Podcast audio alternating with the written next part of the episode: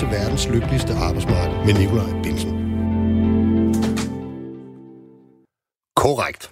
Og på verdens lykkeligste arbejdsmarked, der synes det næsten indløsende, at alle skal have mulighed for at udnytte deres talenter og jagte deres drømme. Ja, kort sagt skabe et tilfredsstillende arbejdsliv, uden at møde skjulte barrierer, fordomme eller modstand inden for sit fag, blot fordi man har et bestemt køn. I går var det den 8. marts, og det var jo kvindernes internationale kampdag. Så det virker ret oplagt, at vi i dagens program tager temperaturen på, hvordan det står til med ligestillingen på det danske arbejdsmarked. Har vi lige løn for lige arbejde? Har vi lige muligheder? Er vores valg af uddannelse og fag i virkeligheden noget, der allerede afgøres, mens vi er små drenge og piger? Og hvorfor rykker vi os ikke rigtigt på en række ligestillingsdagsordner, som for eksempel fordeling af barsel, andelen af kvinder på direktionsgangen og i bestyrelseslokalerne? Noget andet, der har slået mig, det er, at en række af de brancher, hvor vi for øjeblikket har store rekrutteringsudfordringer og i fremtiden vil mangle massiv arbejdskraft, for eksempel sygeplejersker og socioassistenter inden for det offentlige, eller faglærte inden for byggeriet og i industrien, samtidig er nogle af de mest kønsstereotype brancher, vi har herhjemme.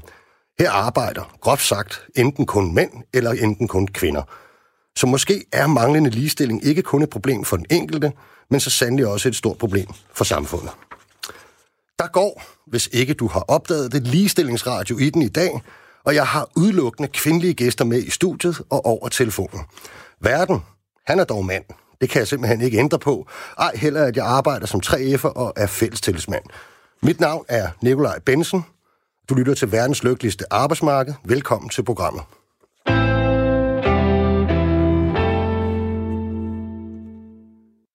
Mine gæster i dagens program kommer fra hver sin verden, kan man sige. Majbrit Berlau, som er næstformand i Fagbevægelsens Hovedorganisation, der repræsenterer 1,4 millioner danskere. Og fra Christiansborg har jeg den konservative ligestillingsordfører Birgitte Bagman med i studiet. Velkommen til programmet. Tak. Det sagde I næsten i kor. Mm-hmm. Lad os se, om I bliver lige så enige resten af tiden. Vi skulle også have haft besøg fra Dansk Arbejdsgiverforening, men de er desværre sprunget fra i sidste øjeblik, fordi de har opgaver i forligsinstitutionen. Undervejs i programmet, så får jeg da også nogle forskellige stemmer med over telefonen. Marie Høgh, der er sognepræst, Kirstine Havsted, som er tømmerlærling, og Mette Dalman, som er murer. Lad mig helt kort begynde med at spørge jer to i studiet. Har mænd og kvinder lige muligheder på det danske arbejdsmarked? Ja, det mener jeg bestemt, de har. Nej, det har vi ikke. Der er ikke ligestilling endnu. Gentag lige, hvad du sagde, Birgitte. Jeg ved ikke, om du gik helt igennem. Ja, jeg mener bestemt, at mænd og kvinder har lige muligheder. Ja. Okay, det kan være, du lige skal rykke mikrofonen lidt op der. Yes, sådan der. Sådan, så er vi i gang. Nu skal vi også rigtig gerne høre fra jer, der lytter med derude. Har mænd og kvinder lige muligheder på det danske arbejdsmarked? Send en sms til programmet på 1424. Så skal I skrive R4, og så jeres besked efter et mellemrum. Kvinder har et omsorgsgen. Mænd er dygtige til teknik og håndværk. Det konstaterer du, Majbrit, i en ny video fra Fagbevægelsens Hovedorganisation, dog med det formål netop at gøre op med fordomme om såkaldte mande- og kvindefag. Du mener, at det kønsopdelte arbejdsmarked er en af de største ligestillingsudfordringer, vi står over for i dag. Hvorfor det? Det er helt åbenlyst, at når man har et arbejdsmarked, hvor der er et mandearbejdsmarked og et kvindearbejdsmarked, eller vi snakker mandefag og kvindefag, så kan vi se, at den struktur er med til at opretholde en række uligheder. Altså først og fremmest uligheden af, at man kan vælge frit afhængig af sit køn. Og så var der nogen, der straks tænker, men der er der et frit valg. Ja, men hvis man er socialiseret indtil fra barnsben af, at kvinder bliver sygeplejersker, og mænd bliver elektrikere, så er der en klar udfordring i at overkomme det, som mennesker siger, nej, jeg vil en anden vej. Hvis skole- og uddannelsesvalg notcher en i en retning. Det er den ene udfordring. Den anden udfordring er også, at de kulturer, vi ser opstå på de konkrete arbejdsmarkeder og uddannelsesinstitutioner, der uddanner til dem, der kan vi se, at de primært, kan man sige, er til for det overrepræsenterede køn. Altså nøgenplakater på erhvervsskoler for eksempel, er sjældent specielt fremmende for en ung tømmerlærling til eksempel. Eller, hvis man på sygeplejestudiet har en kultur på studiet, som primært trækker i retning af, at det er svært for mænd at være der, fordi at det er meget lidt plads til at kunne være deres måde at være sygeplejerske på, jamen så er risikoen for frafald rigtig høj. Og når man så kommer ud på arbejdsmarkedet, er det så understøttes af det. Så det der med at sige, at der er et frit valg, det er ikke korrekt. Samtidig underbygger det kønsopdelte arbejdsmarked altså nogle strukturer i samfundet. Det gælder både ligeløn, altså vi kan simpelthen se, de mandsdominerede fag har højere løn end de kvindedominerede fag. Og vi har en forestilling om, at de kvindedominerede fag skulle være mere familievenlige. Det er typisk den offentlige sektor. Der kan vi også se, hvis vi kigger ind i det, så er det jo ikke nødvendigvis rigtigt. Altså, der er ikke bedre familieforhold i den offentlige sektor, end der egentlig er i den private sektor. Og alligevel ser vi rigtig mange kvinder strømme ind der på baggrund af nogle forforståelser. Så på den måde er der i virkeligheden nogle strukturer og nogle myter, som bliver ved med at opretholde det her. Og dem skal vi have gjort op med, fordi vi vil i virkeligheden gerne have de bedste talenter hen de rigtige steder. Det du mener med, at der ikke er gode familieforhold i den offentlige sektor, det er, at der er mange skæve arbejdstider og sådan noget. Ja, altså der er ikke bedre aftaler som sådan på det offentlige område for familieforhold. Der er også skæve arbejdstider og vagttider. Der skal også produceres igennem på samme måde, som der skal på det private område. Så det er ikke fordi, at der er sådan specielt meget bedre familieforhold, det ene eller det andet sted. Det er jo aftalestof som det ene, og så er det selvfølgelig også nogle arbejdspladskulturer. Og alligevel ser vi altså nogle meget interessante fænomener på det danske arbejdsmarked, hvor kvinder, selv kvinder, som har uddannet sig inden for klassiske mandefag, hvis man kan kalde dem det. Nu hver gang jeg siger mande- og kvindefag, det kan du ikke se i radioen, så sidder jeg og laver citationstegn. Men vi kan bare se, at der er en overrepræsentation af et køn.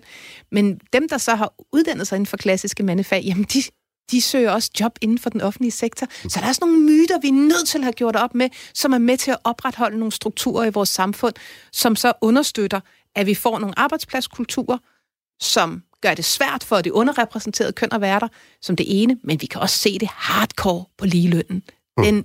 Den ulige løn opretholdes af et mandsdomineret og et kvindedomineret arbejdsmarked. Birgitte Bergman, ligestillings- og kulturordfører for Det Konservative. Har Majbrit ikke en point, eller i hvert fald tallene taler vel deres tydelige sprog i forhold til, at vi har nogle meget, kønsspecifikke brancher. Har vi ikke det? Og uddannelsesvalg i øvrigt. Jeg synes, at Majbrit har nogle rigtig gode pointer, og den første, jeg vil tage fat i, det er jo selvfølgelig opdragelsen, fordi der ligger der helt klart noget i den måde, vi opdrager vores børn på som forældre. Der har vi jo alle sammen et ansvar. Jeg har selv 2 døtre, som er 20 og 23, og den ældste, hun studerer til miljøingeniør ude på DTU. Er hun mønsterbryder?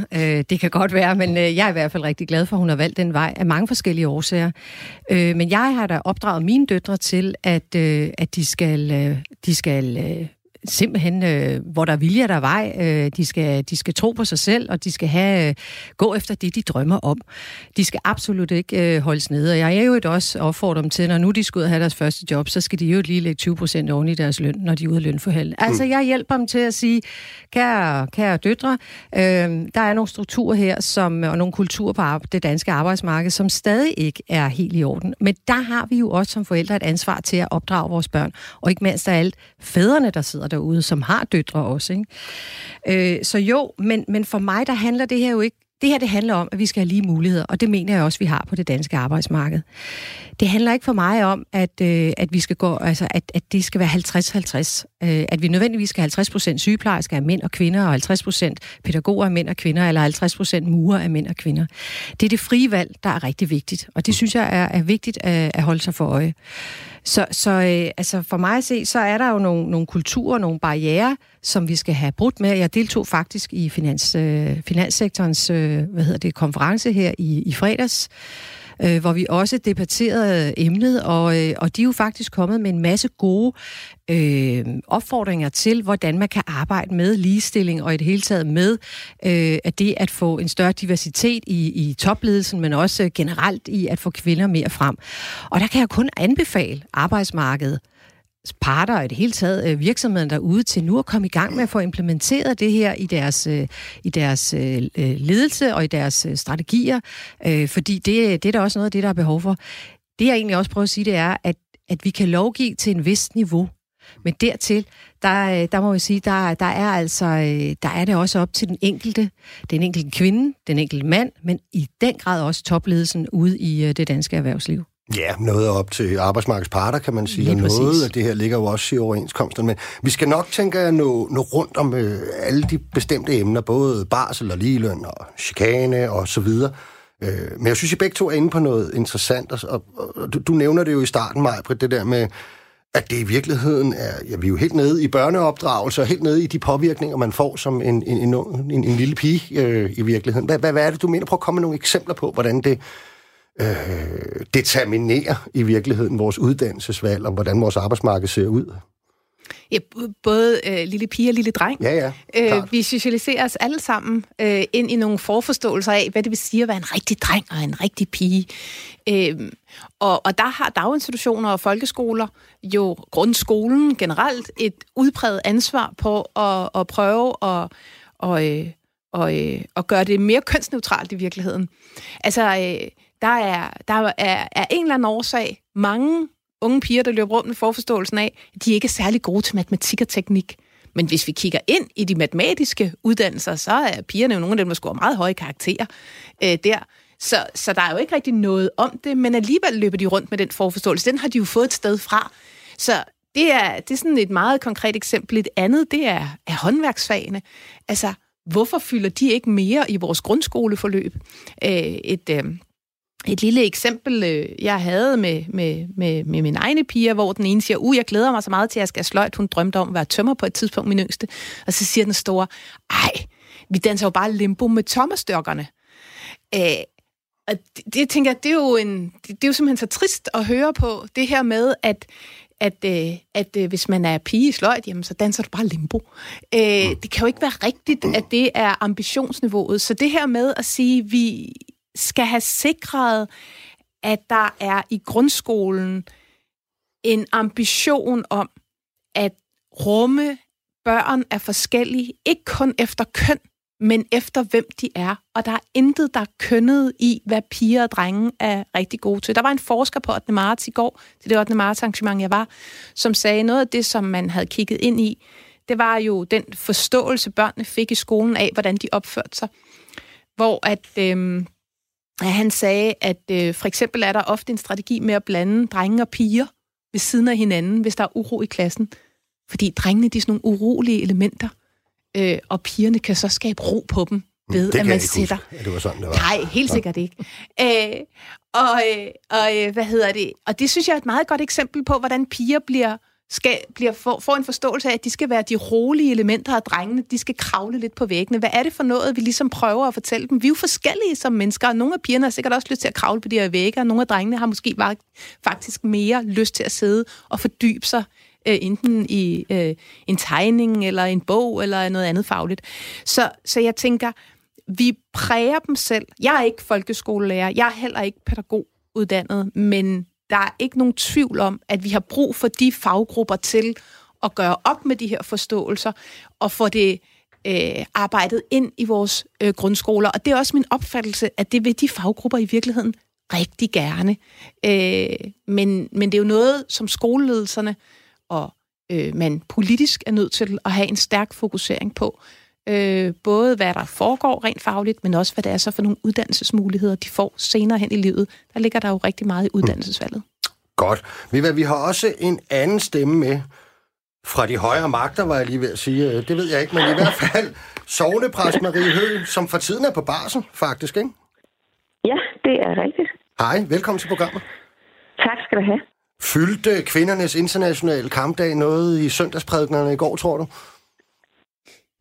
Det har det sikkert gjort nogle steder. Ja. Det gjorde det ikke der, hvor jeg var i kirke, men nogle steder har det sikkert gjort.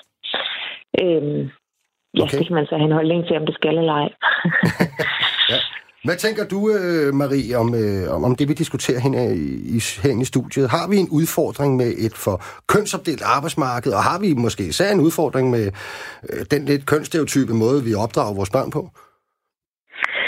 Nej, altså hvis vi starter med arbejdsmarkedet, eller begynder med arbejdsmarkedet, altså vi har jo lige mulighed. Altså det eneste, jeg nærmest skal komme i tanke om, at jeg som kvinde ikke kan blive, det pave. Altså ellers vil jeg faktisk kun bestride stort set alle andre poster, hvis jeg ville og havde evnerne til det.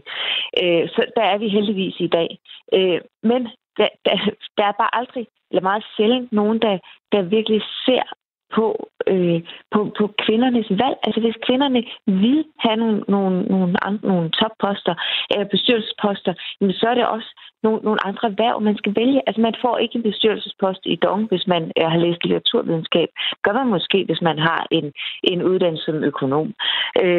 Så der er noget, der ligger i vores karrierevalg, og der er også noget af det, som vi ikke må gå ind og pille ved, fordi der er også, det handler ikke kun om, at børnene de kan blive præget i den ene eller anden retning, og jeg er faktisk meget imod, at man skal ligesom lægge det ideologiske ønske ned over små børn, at de skal kønsneutraliseres allerede i skolen, eller at de overhovedet skal det, fordi køn, det er altså det vi ligesom som mennesker er skabt med, at der så er nogen, der falder udefra, det er en helt anden diskussion. Men der er nogle kønsstereotyper, og det skal vi lade være med som samfund og tro, at det er vejen til ligestilling, det er at opløse det. Det er ikke den måde, vi får flere kvinder i topposter på arbejdsmarkedet. Det er det simpelthen ikke. Der har lige været en meget interessant artikel i Weekendavisen om Østlandene, hvor kvinderne faktisk bestrider mange flere topposter i erhvervslivet, end mænd gør. Der er ikke mange flere. Det er fuldstændig lige fordelt. Altså både i Polen og Slovenien, Letland, Ukraine, Rusland, der er det faktisk 50-50. Og det er det fordi, ikke fordi kvinder og mænd er eller mændene bliver gjort kvindeagtige, og mændene bestrider mange flere kvindefag, men fordi kvinderne har hushjælp. For det er simpelthen fordi, de har en au pair til at klare ærterne derhjemme. Det er derfor, at de kan lægge så meget tid og energi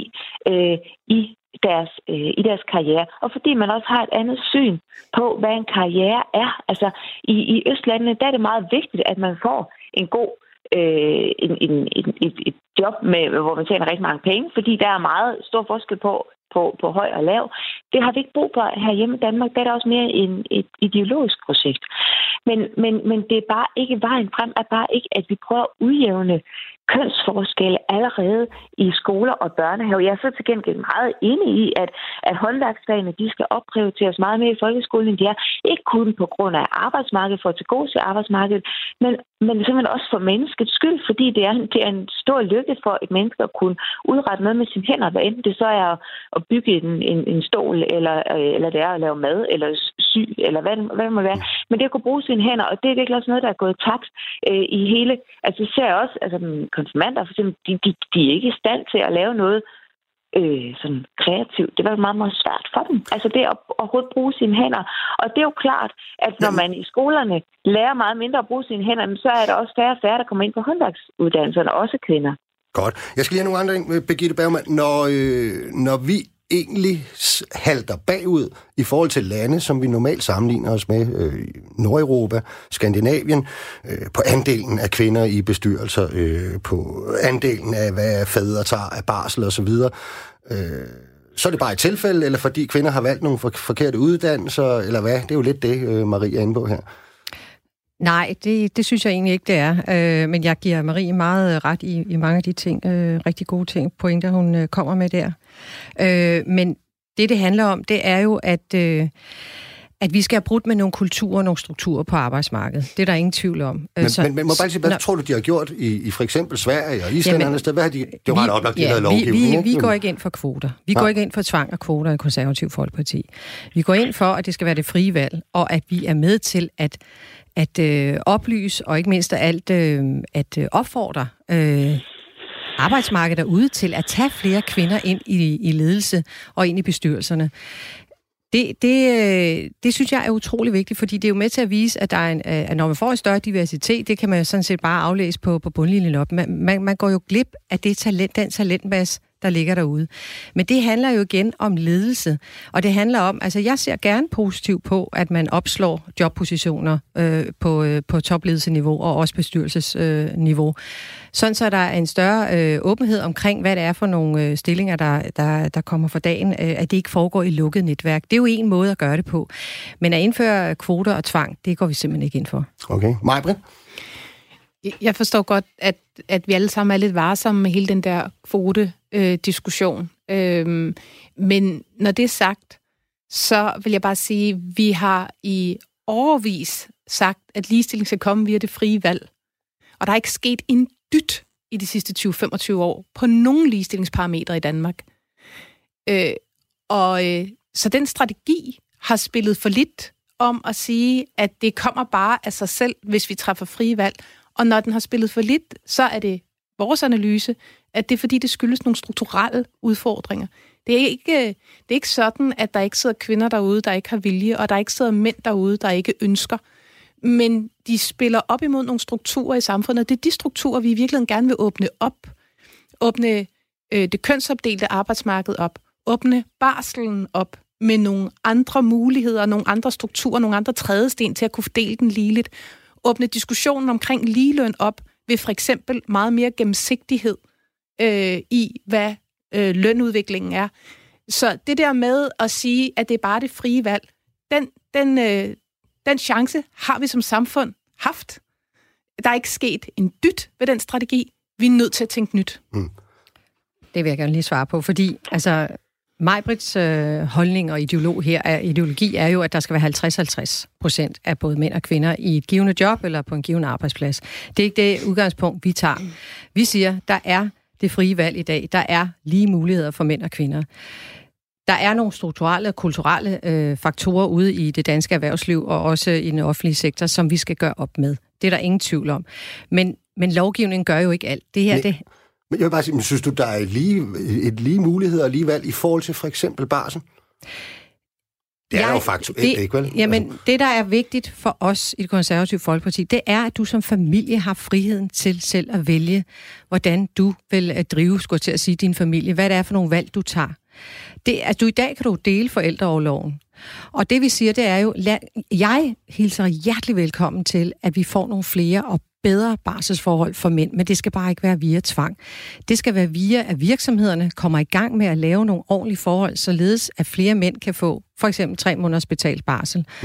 Det ser vi jo, altså jeg må bare sige, jeg ser det i min egen vennekreds af den yngre generation, at mændene tager jo mere og mere barsel, så når der er betalt barsel. Og det vi siger, det er, det må arbejdsmarkedets parter jo simpelthen sørge for at få nogle ordentlige forhold for mænd. Fordi der er der ingen tvivl om, at man som far jo også går glip af at være en del af det lille barns det første år. Og det kan vi jo kun hilse velkommen, at man gør noget mere.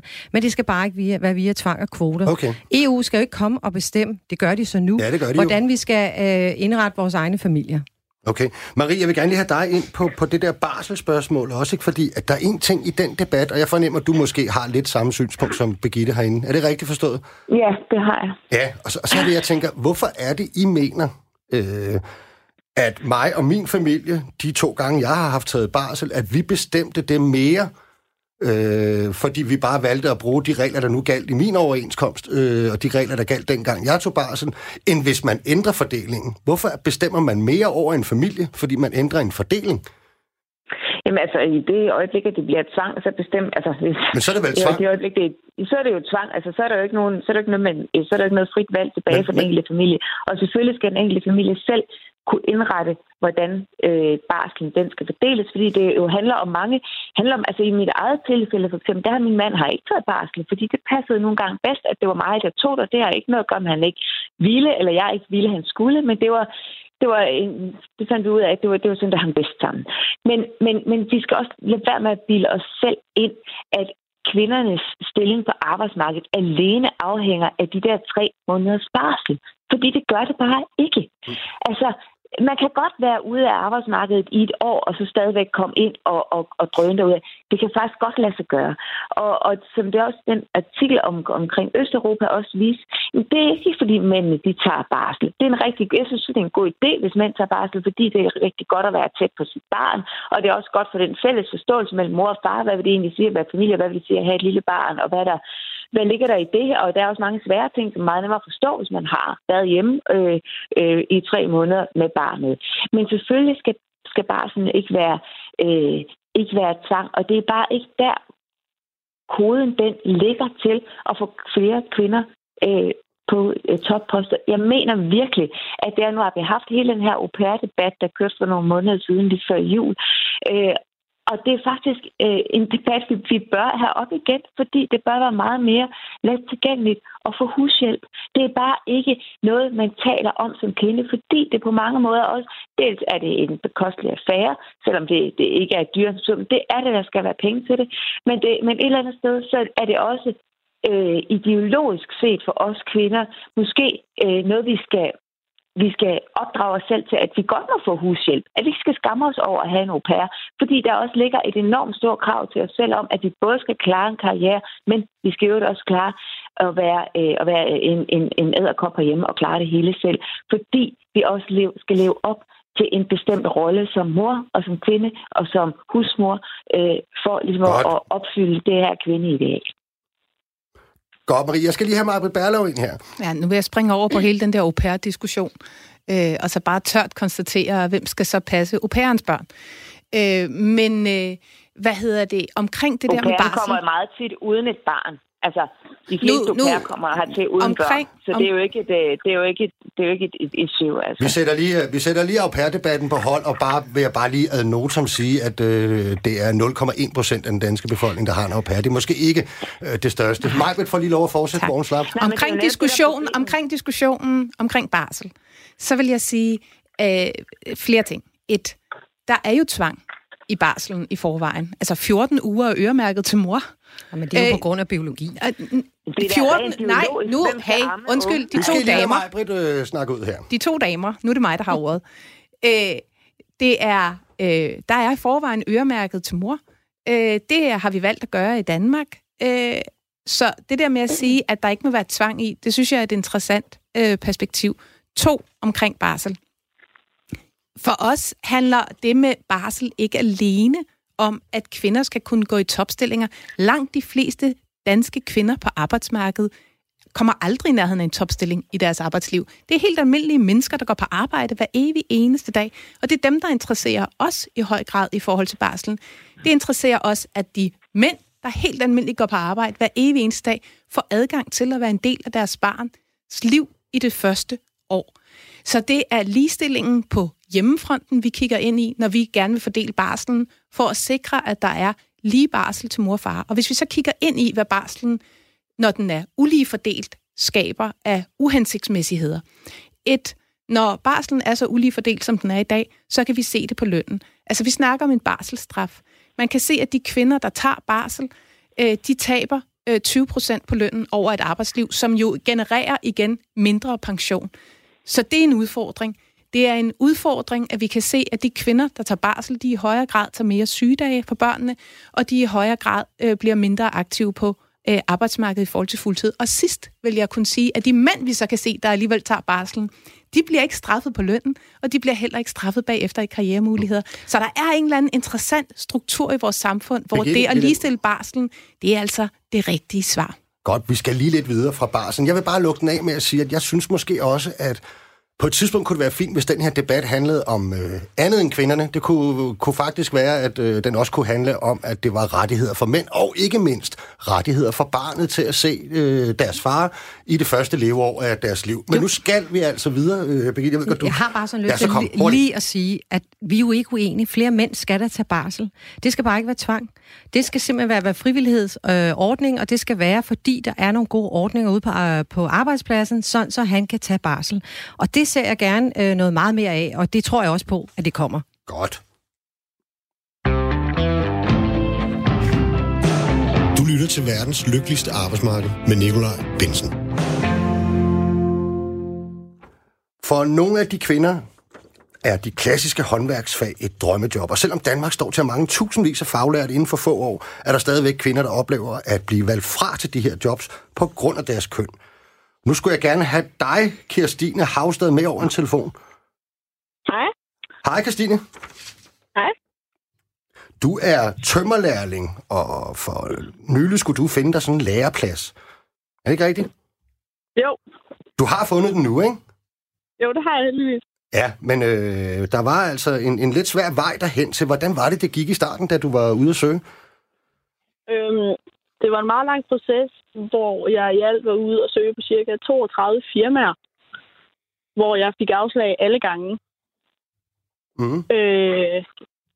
hvor der også var et firma, der simpelthen sagde, at de ikke ansatte kællinger. Okay.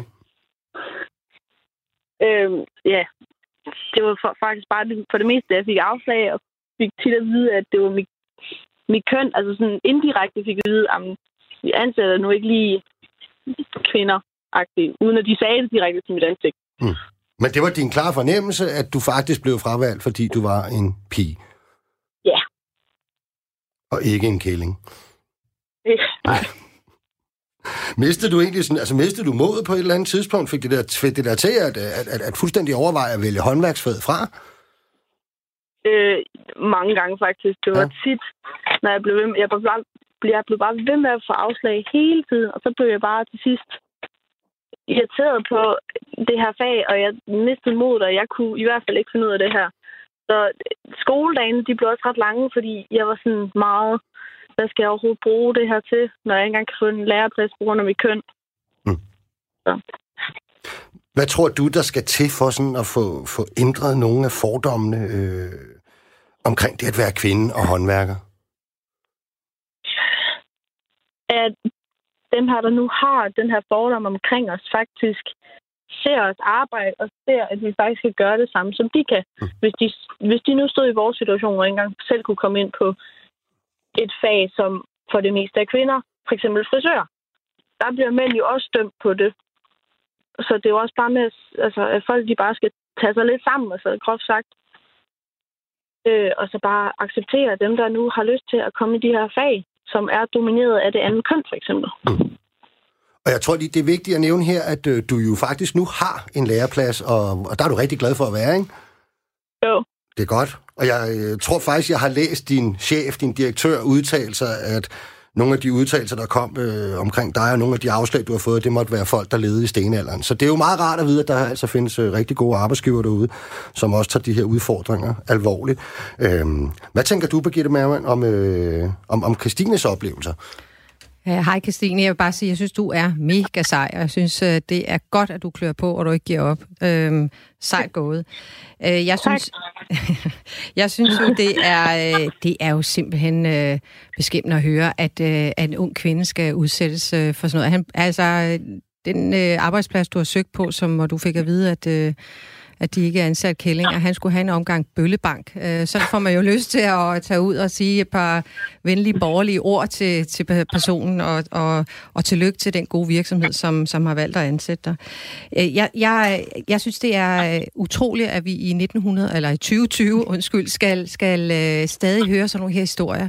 Og det handler om, og jeg er rigtig glad for, at vi sidder her i dag, hvor vi netop kan få italesat det, fordi heldigvis så har jeg en formodning om, at det er mere at høre til sjældenhederne, end det i virkeligheden hører til det, der egentlig reelt foregår derude, fordi der er heldigvis flest fornuftige mennesker. Men hvad skal vi gøre ved det konkret? Jamen altså, hvis der er nogle strukturelle barrierer, så skal vi selvfølgelig have set på det. Det er jeg fuldstændig åben over for.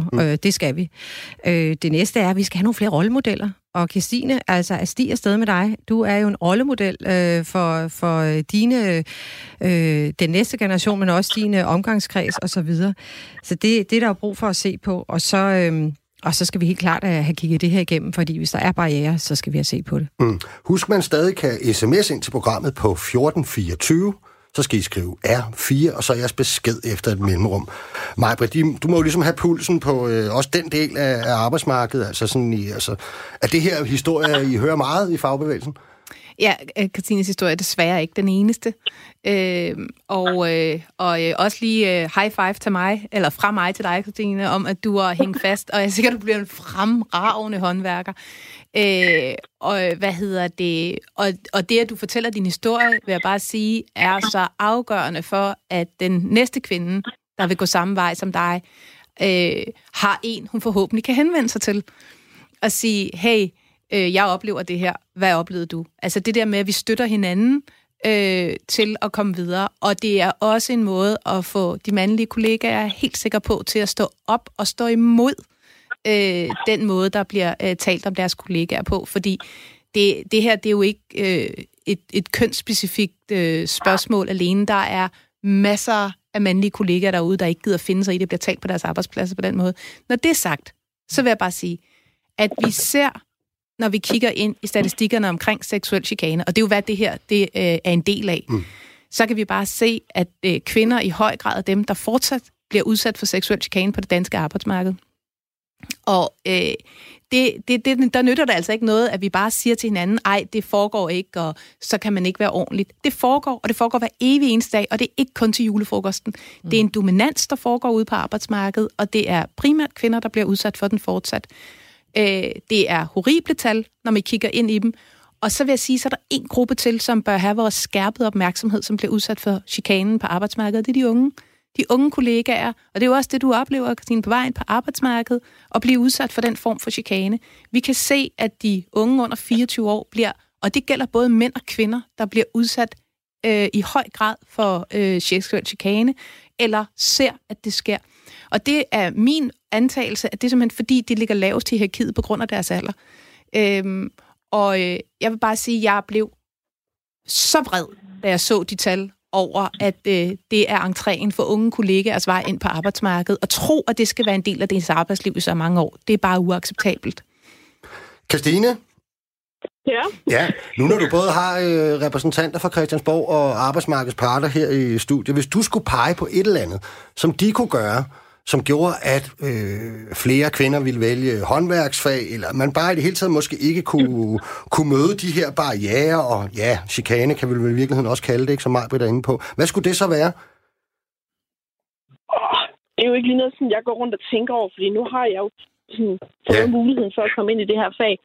Men ligesom jeg sagde før, det er noget med at få de her, der har de her fordomme, ud af stenalderen, og så få dem til at se, hvad vi kvinder faktisk kan udrette. Og så måske kan de her nu sådan sige, okay, I skal altså prøve at arbejde med en kvinde i minimum en uge, og så kan I få øjnene op for, hvad hun faktisk godt kan udrette. Ja. Okay. Og så især for firmaerne også, få dem sådan til at lige at tage sig lidt sammen, og så sige, okay, vi ansætter normale kvinder, men vi vil gerne lige prøve at have der bare en uge.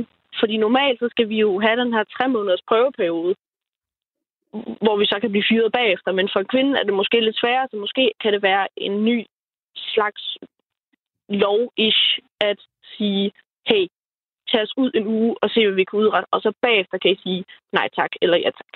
Okay. Kirstine, tusind tak, fordi du ville medvirke i programmet, og hvor er du bare sej, og held og lykke med din uddannelse fremover. Mange tak. Det er godt. Hej. Jeg har stadig dig med mig, ikke, Marie? Jo, det har du. Ja, fordi nu skal vi gerne tage den lidt over sådan et sted, der hedder, at det vi ved, det er, at de fag, som, hvor der især er rigtig mange kvinder i, de jo halter efter på lønnen end mænd. Så det kunne faktisk måske være en god idé at få nogle flere mænd ind i nogle af de kvindefag. Altså for eksempel er det kun, jeg tror det er 7% af alle sygeplejersker, der er mænd, hvis ikke det er lavere i virkeligheden. Hvordan tror du for eksempel, man kunne gøre noget ved det? Og er det overhovedet noget, vi som samfund skal interessere sig for? Jeg ved ikke, hvad det ville gøre, hvis mænd... Altså det vil jo ikke hæve lønnen. Altså det vil jo ikke hæve sygeplejelønnen, at der kommer flere mænd ind. Og det vil heller ikke hæve lærerløn. Altså det handler om, hvordan sådan nogle de forskellige jobs på den måde er klassificeret i vores samfund. Altså, ligesom det er jo heller ikke tjener guld på at være humanist. Det gør man ved at have lavet noget med penge. Altså det er ikke noget, man kan justere bare ved at få flere mænd til at læse til en eller andet. Men jeg synes også bare, at vi skal passe på som samfund, at vi har det frie valg, og man kan som kvinde selv vælge, om man vil læse økonomi, eller om man vil læse... teologi eller litteraturvidenskab eller social- og sundhedshjælper. Vi har det frie valg. Kvinderne skal selvfølgelig støttes i det, vi gør, men vi skal også passe på som samfund, at vi ikke lægger en ideologi ned over, både ned over arbejdsmarkedet ved at lave kønskvoter, fordi det er de dygtigste, der skal bestride posterne, enten det er mænd eller kvinder. Men lad være med at være ideologisk, lægge det ned over menneskelivet, fordi der er altså også en frihed, vi skal også selv have lov til at vælge, hvad det er, vi gerne vil, og man må også bare sige, og det ved jeg godt, det er, må man nærmest ikke sige i vore dage, at der er jo altså også noget rent noget rent biologisk. Der er flere kvinder, der gerne vil være sygeplejersker, fordi de har et omsorgsgen, som mænd ikke har på samme måde. Nogle mænd har det så og bliver sygeplejersker, men der ligger noget rent genetisk, biologisk i det, som vi bare ikke kan eller skal nedbryde. Godt. Marie Høgh, sognepræst og nuværende på barsel. Tusind tak, fordi du var med i programmet her. Ja, selv tak. Det er godt. Hej. Ja, så er vi jo lidt tilbage ved starten, Majbrit Berlau, med at det vælger kvinder jo bare. Og det er måske også derfor, der er lidt lavere løn. Hvad har vi et problem med ligeløn? Altså, jeg er simpelthen nødt til at sige, at der findes ikke et omsorgsgen. Altså, der er ingen forskere, der nogensinde har fundet et omsorgsgen hos kvinder eller mænd. Så det er langt fra rigtigt. Og jeg synes, det er interessant det der med at sige, at det skulle være specielt ideologisk og vil have ligestilling på arbejdsmarkedet. Det er da super ideologisk at opretholde en traditionalistisk tilgang om, at der er et kønsopdelt arbejdsmarked. Det er da super ideologisk. Så ja, vi betragter værdier forskelligt, også her i studiet, om, hvad det er for et samfund, vi gerne vil leve i. Men det er da ikke fordi, at den ene har patent på en eller anden form for sandhed. Og det er det, jeg synes, Marie Høgh her får det til at lyde som om, at hvis man godt vil have ligestilling, så forsøger man at ændre på et eller andet sandhedsgrundlag. Det er simpelthen forkert. Det er et valg om, hvad for en værdi i samfundet vi gerne vil have. Hvad med Birgitte Bergman? Hvad med sådan nogle instrumenter, man har, som for eksempel kønsopdelte og åbne lønstatistikker og sådan noget? Også noget, hvor lovgivningen kan spille en rolle. Synes du, der er behov for at kigge på noget af det? Jamen for det første, så er der jo en lov om, at man ikke må diskriminere på baggrund af køn. Og der er selvfølgelig også lønstatistikker for virksomheder over, jeg tror det er 35 ansatte. Så det findes jo allerede i dag. Så jeg tror ikke, der er behov for yderligere, fordi det handler jo også om, vi skal også lige de små og mellemstore virksomheder, vi har derude, specielt de små, bliver jo også ekstremt belastet af meget bureaukrati. Men det er jo ikke fordi... Grundlæggende er vi jo ikke uenige på den måde. Vi ønsker da også, at flere mænd går på barsel, at flere kvinder, hvis de har lyst, også drives til at gå ind i topledelse. Men det her, det ligger jo, synes jeg, rigtig meget på arbejdsmarkedets parters bord. Det handler meget om ledelse, det handler meget om rollemodeller for unge kvinder, og så handler det meget om, at vi snakker om ligestilling, som både gælder for mænd og kvinder, og ikke kun ryger over i den her kvindedebat hele tiden. Men der er nogle kulturer, der er nogle strukturelle ting, som vi skal have gjort noget ved i vores samfund. Og derfor så er jeg glad for, at vi sidder i dag, og jeg kan bare sige, som mor til 2 døtre, jeg kan love dig for, at jeg har lært dem, at de skal være økonomisk uafhængige, og de skal derudaf med deres uddannelse, og de skal ikke lade sig stoppe noget som helst. Så jeg er ikke en af dem, der har stået og sagt, nå lille Anna eller Emma, nu skal I ellers bare bevæge jer hen i nogle typiske kvindefag, som Majbrit antyder her. Og det er der ikke noget forkert i, hvis de ville det. Fordi det handler om for dem, at de skal tage deres frie valg, og det gør det for os alle sammen. Vi må ikke derhen, hvor samfundet kommer helt ind i vores eget lille hjem og strukturerer og bestemmer og styrer og lovgiver, sådan så vi mister det frie valg. Majbrit? Altså det at lave mere åbne lønstatistikker, i hvert fald ikke om at lovgive inde i det lille hjem, det er at lovgive om, hvad det er, vi godt vil have. Og der vil jeg sige, der har I en opgave på Christiansborg.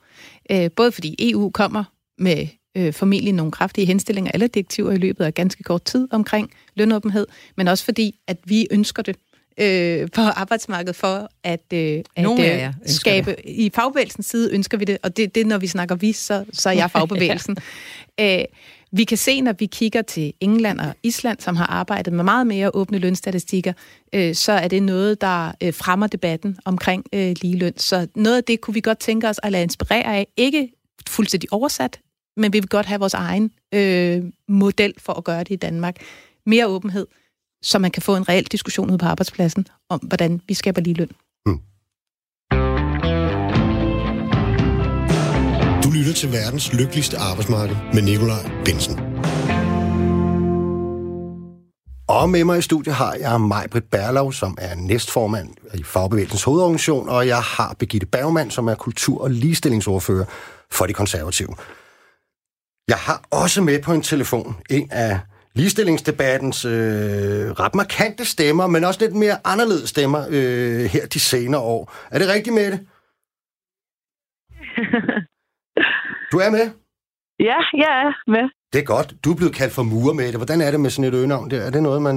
Jeg bliver jo ikke kaldt for tekniker, Nick, eller sådan noget. Nej, jeg tror, det er, fordi mit køn er lidt anderledes som mit fag. Så jeg tror, så svinger det ret godt i ørerne, tror jeg, de siger. Ja. Men du har jo, Mette, altså, du har jo markeret dig i den offentlige debat omkring kvindelige håndværkere og nogle af de udfordringer, du har mødt i dit arbejde. Og så at du simpelthen har taget sagen i egen hånd for at forbedre nogle, hvad kan man sige, helt banale, simple ting, meget i øjenhøjde på din arbejdsplads. Kan du ikke lige fortælle os lidt om, hvad det er for en forandring, du har været med til at skabe, og hvad der fik dig til at gøre det? Ja, jo, altså, jamen det, jeg har skabt af forandring, det er jo, at jeg har ændret de skurvogne, vi har herude, så hvad kan man sige, der er der ikke nogen dør til bruseren, og det er meget sådan kønsopdelt, at kvinder er en udgift i forhold til nogle arbejdsmiljølovgivning, som giver mig en lovsikker rettighed om, at jeg skal have min egen skurvogn, hvis der jeg ikke kan bruge den samme skurvogn som mændene, uforstyrret. Men så bygger jeg jo så min egen skurvogn som unisex, altså hvor der bare var en dør. Ja. Så vi alle sammen kunne bruge den samme skurvogn i fred. Og det forbedrede jo arbejdsmiljøet for alle mine kollegaer, men også gjorde, at kvinderne ikke var en barriere og en belastning på forhånd, inden man er mødt op. Mm. Og på den måde så kørte jeg jo den til Christiansborg, og fik ministerne til at hjælpe mig med at ændre lovgivningen i Danmark. Så lovgivningen blev ændret, ikke? Så min skurvogn bliver, hvad kan man sige, den nye standard næste år. Ja, du burde hedde standardmætte, så synes jeg faktisk. Uden at der skal du burde hedde standardmætte, uden at der skal gå vild med dans i den. At den grund. Men prøv at høre, det her, det ender jo simpelthen med, så begynder du at blande dig helt generelt i debatten, ikke? Omkring ligestilling og så videre, og du ender jo med at stå og tale nede på sådan en kæmpe FN. Er det en hvad? Hvad er det, en generalforsamling, eller hvad var det? Det er jo 100-året for ILO, den internationale fagbevægelse i FN, under FN, ikke? I Genève. Så der havde de hørt om den lille Mette Mure fra Sønderjylland, der havde ændret loven.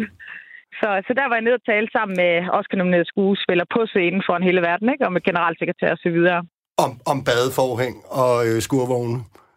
Lige præcis. Om det der med at lave forandringer, men også det her med, at nogle gange så snakker man jo om ligestilling og diversitet, som om, vi må ikke gå ind og ændre noget, og det har folk ikke råd til, men altså, vi må ikke gå hjem i folks hjem, men det er det, vi gør lige nu. Vi går ind og blander os i, hvad folk kan og ikke kan. Mm. Og det er det, jeg som ligesom er med til at sige, at vi bliver nødt til at have opløst de her kønsnormer, de her forventninger til hinanden, og den her status quo, der har været her i årtier. For hvad kan man sige, på den måde, der med øremærket barsel, der er nogen, der gerne vil tage barsel af mine kollegaer, som ikke kan, og på grund af økonomien og så videre, ikke? Mm.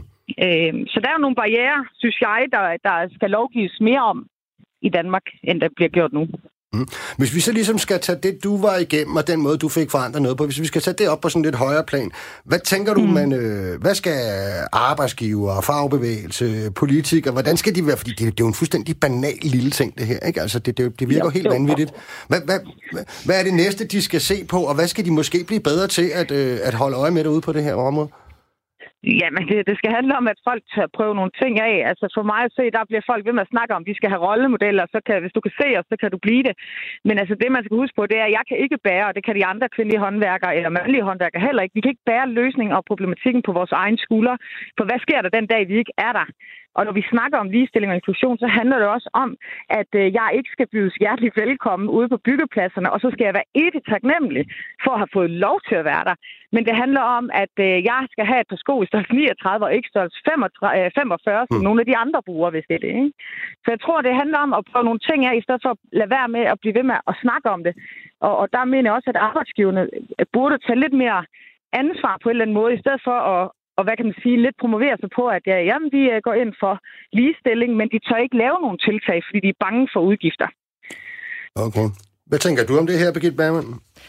Jamen først og fremmest, så synes jeg, det er jo historie, Mette har skrevet, og jeg synes, det er sejt, du har været nede og markedsfører lille Danmark på det her område, fordi der er noget, vi kan trods alt herhjemme. Så tillykke med det, og tillykke for, at du kæmper derude. Jeg synes også, det er pokkers ærgerligt, at Mette skal kæmpe sin egen kamp på den måde. Så for mig at se, er der nogle strukturelle barriere, som gør, altså på en arbejdsplads, og der er noget, vi kan gøre noget ved det, så skal vi selvfølgelig have set på det. Det er der ingen tvivl om. Nu er der jo netop også kommet lov omkring det her, så det synes jeg er rigtig godt. Men det, som jeg synes, Mette er inde og rører rigtig meget med, det handler jo om kultur på arbejdspladsen. Hvor meget kan vi lovgive om det? Det kan jeg være i tvivl om. Det her, det handler igen om den ledelse på den arbejdsplads. Om at det at have rum og plads til, at vi både er forskellige, både mænd og kvinder, men også mænd og mænd imellem, og kvinder og kvinder imellem. Det handler virkelig om tolerance, og det handler om en lidt stenalderkultur, som er på visse arbejdspladser, og der må jeg bare sige, se nu at komme i gang. Det her, det handler jo også om ledelse. Det handler jo om, hvad er det for en tone, vi vil have med hinanden? Hvad er det for en arbejdsplads, vi gerne vil have? Ja. Så der er jo grænser for, hvor meget man også kan lovgive sig ud af her. Men det skal vi jo have talsat, der skal vi blive ved med at snakke om. Mm. Mette? Ja. Ja, altså fordi inden for bygfagene, hvor der jo virkelig ikke er særlig mange kvindelige håndværkere, men til gengæld mangler vi enormt mange faglærte, ikke? Altså det virker jo, det er jo sådan helt logisk, altså hvis man udvider talentmassen, så kunne det også være, at man fik lidt flere, kunne skaffe lidt flere inden for den arbejdskraft. Tror du et eller andet, og nu må du gerne være ærlig, tror du, der er nogle arbejdsgiver, der bare tænker, det er for besværligt, og vi henter sgu bare nogen op fra Østeuropa, og så videre. Hvad er årsagen? Så der ikke rigtig bliver rykket på det her? Jamen, det er jo fordi, at studievejlederne på folkeskolerne og så videre, de vejleder ikke. Jeg er jo aldrig blevet vejledt hen mod en erhvervsuddannelse som kvinde.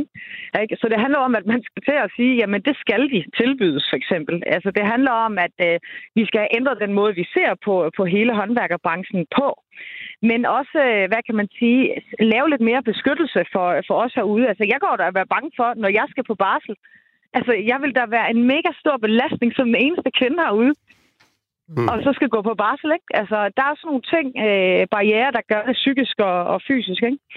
Så, altså, jeg er helt sikker på, at ledelsen, de vil faktisk rigtig gerne have kvindelige håndværkere, fordi når kvindelige håndværkere har gået igennem det der med, at skulle forklare og forsvare over for sine venner og familie, at de vil være en håndværker. 2, det er, at de skal ud og finde en læreplads og bryde den fordom og få lov til at få det. Og så 3, til at bestå og så få et arbejde bedst. Når kvinderne har gennemgået det hjul af fordomme og barrierer, så er kvinderne det, fordi de er dygtige og fordi de vil det. Mm. Og det vil mesterne faktisk gerne have. Mm. Ja, det er jo faktisk godt. Ja, det er rigtigt. Det var så. Jeg har faktisk fået en sms ind. Jeg har fået mange sms'er ind, men jeg har især fået en, som siger det der med, et lille firma kan knække nakken på at skulle løfte en barsel på et uheldigt tidspunkt. Det er Mejl, der har skrevet det. Ja. Der er jo en barselfond i dag. Ja, altså, men det, meget af det er jo kultur derude også, ikke? Og hvis man nu er i et lille firma, hvor der kun har været mænd og så videre, så skal man lige pludselig til at tilrettelægge hele sin produktion efter det. Er det et problem med det? Ja, fordi altså det er jo, at det kan godt være, at jeg er glad for at være i det firma, hvor jeg er nu, og jeg har det jo dejligt, det er jo ikke det. Men det er da sådan, at jeg går lidt og spekulerer i det her med, jeg vil ikke få fremmes, jeg vil ikke søge andre veje, fordi jeg bremser mig selv, fordi hvad hvis jeg skal have et barn? Så bliver jeg igen den der trælse kvinde, der hele tiden er anderledes. At der ikke passer ind, ikke? Og det, hvad kan man sige, ved øremærket barsel, så vil det gøre, at vi alle sammen tænker på at passe på hinanden, og vi alle sammen kan få lov til at have det godt og kunne gå på barsel, hvis det er det, ikke? Mette Schacht-Allmann, bedre kendt som Murmette.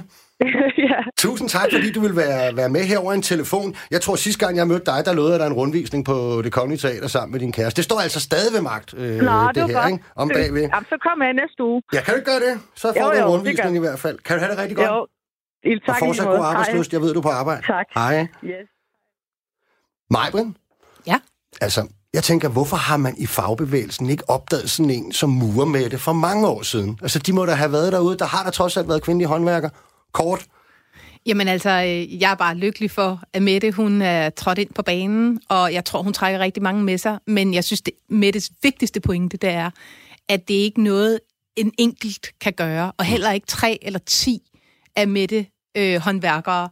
Det her, det er noget, vi er nødt til at hjælpes om, og det er ikke bare det underrepræsenterede køn i faget, der skal gøre det. Det er noget, vi som kollegaer alle sammen skal stå op for, at vi vil have et arbejdsmiljø og en arbejdsplads, hvor der er plads til alle. Og så lad mig bare understrege, samtlige arbejdsmiljøundersøgelser i Danmark viser, at hvis der er en diversitet på arbejdspladsen, både mænd og kvinder til stede, ja, så er trivselen højere, og vi ved, at når trivselen er højere, så stiger produktiviteten. Der er kun win-win ved at skabe et kønsblandet arbejdsmarked. Mm. Og jeg kan bare sige, altså, at som et fag, hvor vi faktisk har arbejdet med det her, og faktisk fået ændret kønssammensætningen fra 0,5% kvinder til vi i dag har over 10% kvindelige sceneteknikere blandt mine kollegaer. Der er det rigtigt, hvad du siger. Vi er kommet dertil, hvor vi skal runde af. Så Majbrit Berlau, tusind tak, fordi I ville medvirke, og Birgitte Bagman, tusind tak, fordi I var med her. Hvis du sidder derude med en idé til et emne fra det danske arbejdsmarked, vi bør tage op, kan du sende en mail til arbejds@radio4.dk. Vi er tilbage igen næste mandag fra kl. 11.05 til kl. 12 her på Radio 4. Mit navn, det er Nikolaj Benson, og du har lyttet til verdens lykkeligste arbejdsmarked. Programmet blev tilrettelagt og produceret af Julie Lindhardt Højmark, og det er produceret af Rakkerpark Productions for Radio 4.